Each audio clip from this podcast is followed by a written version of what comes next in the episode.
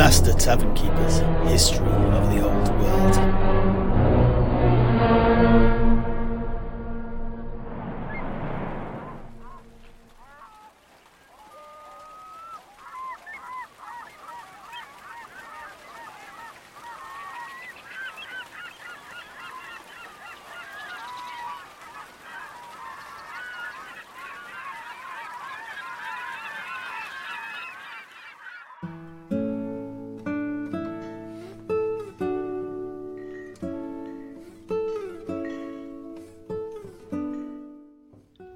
So, let us talk of General Mehmed Bey, or Sparbed Mehmed Bey, to use the uh, vernacular of Araby. Although perhaps he is better known to those in Estalia as the Black Lizard for his cold blooded execution of his duties. And then to us war historians, the moniker the Butcher has also been applied to him after the uh, infamous Battle of Nine Jackals during the latter parts of the Crusade. And more on that in due course, though. But uh, back to the tale at hand. It was Mehemed Bey who was to ostensibly lead the invasion of the Sorcerer's Islands. Although it was, of course, Jaffar who was really holding the reins. Och, but who was he really then? I heard the name during my time in Estalia, but never any real details. Was he another scoundrel from the desert, like the fakirs of Jaffar's sorcerous cabal? Ah, no, he had a far more cultured upbringing. Mehemed Bey was one of the cavalry masters of the city of Lashiek's elite Sipahis cavalry. Oh, yeah. So, uh, what are they exactly? Well, I suppose you can consider the Sipahis to be Arabian knights. If you examine the old manuscripts, you can trace their origins back to the Kontoi horsemen of cursed Bel Aliad, whom we discussed when we spoke of that lost city. Like the Kontoi, they are armed with long lances and bear the finest of Arabian shields and blades. They typically wear the most intricately worked, glittering scale armour and have tall helms. Somewhat, although only vaguely perhaps, reminiscent of those of the High Elves. Although these are oft wrapped in protective material in the style of the desert nomads. Their steeds, too, are the finest in all the land, for the uh, Arabian horse is in fact descended from elven stock. Wha- wha- what? The elves bred with the horses of Araby? Is there no end to their meddling? now, that would not surprise me in the slightest. I wouldn't put it past them at all. I had always wondered where centaurs came from. What? No, no, no, no, not the elves themselves. The horses of Araby are descended from the noble equine beasts of Ulthuan and Sedrik, as well you know. Centaurs do not arise in the way that you're, uh, implying. Ugh, you're no fun. But uh, just to be clear, Heinrich, I think he means that Arabian horses descended from elvish horses. Oh, yeah, I see. Well, uh, that seems a lot uh, cleaner and less dangerous. Those uh, horsey hooves are quite hard, don't you know? Ugh, to be true. It's probably not the only hard thing you need to be careful of when uh, you're talking about horses. Anyhow, Septimus, why don't you just uh, get on with your explanation, you old stick in the mud? Yes, yes, yes, yes, yes. Anyway, as I was saying, the Arabian horse originally came from Ulthuan, although many since have been bred with horses imported from the old world here. Their bloodlines diluted or enriched, depending on your point of view, to create hardier, larger, if slower steeds. However, there are certain breeds who have been carefully nurtured and kept pure, although perhaps inbred is a better word, and it is these, both graceful and swift creatures, that the elite Sipahis cavalry ride.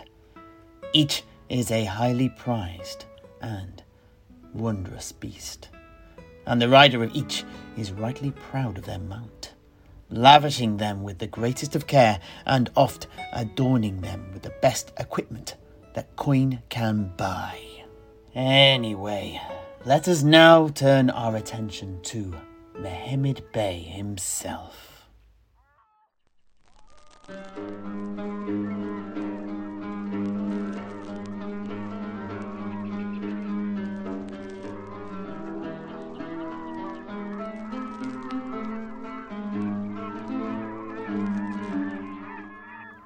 Mehemed Bey came to the notice of Jaffar not long after the sorcerer had taken up residence in the city of Lashiek.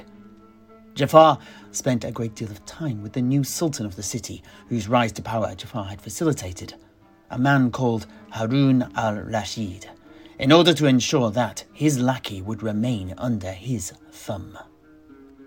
Jaffar had a great attention for detail and spent a great deal of effort examining the officers and bodyguards employed in the army itself, as well as the palace's retinue, so as to make sure, through careful whispers in the new sultan's ear, that men loyal to Jaffar took key positions in both.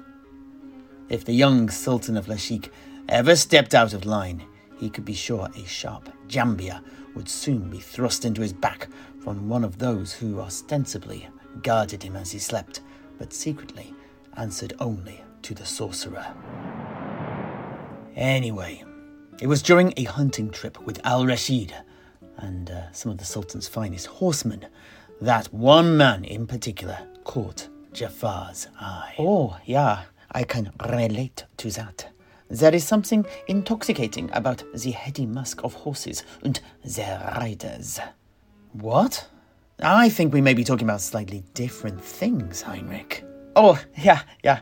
My apologies, Master Tavern Keeper. I was uh, just remembering someone I used to know.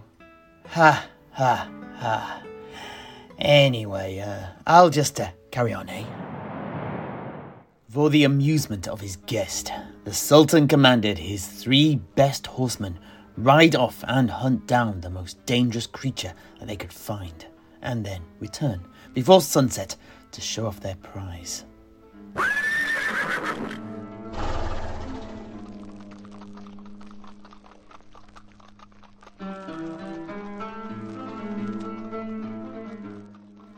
The youngest returned first with a large desert jackal draped over the back of his horse, both the beast and the warrior bloody. A fierce beast.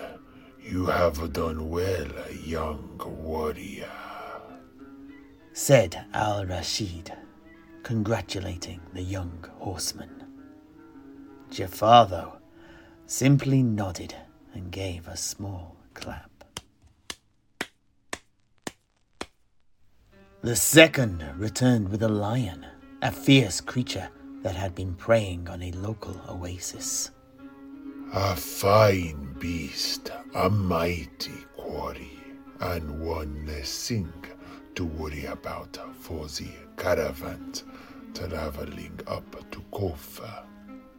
You have done well.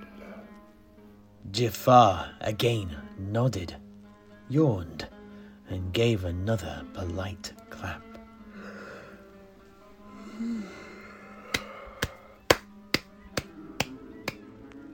Just as dusk approached, the third, Mehemed Bey, returned, apparently empty handed. What is this? You found nothing. How can you embarrass me in front of our guest like this? Pickings were slim, O oh honorable one.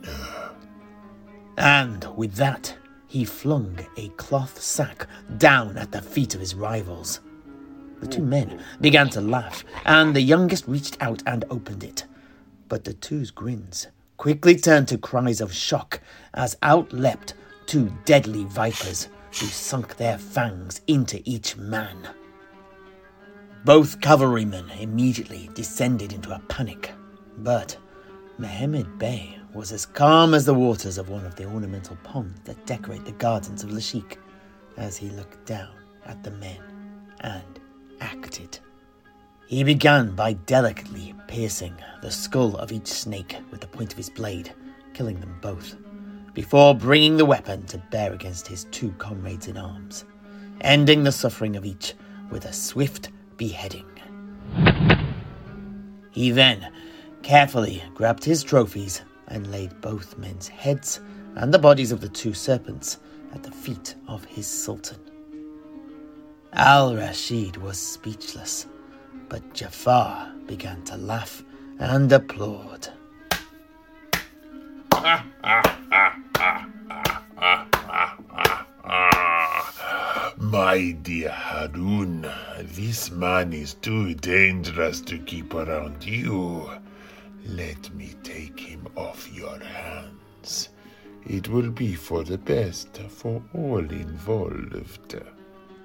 And with that, Mehemed Bey fell into the service of Jaffar and would become one of his most loyal and trusted servants. We will hear of his exploits throughout the conquest of the rest of Araby and Estalia, as well as during the Crusades, up to the last stand of Jaffar, in fact. But he was first blooded as Jaffar's right hand man during the invasion of the Sorcerer's Islands.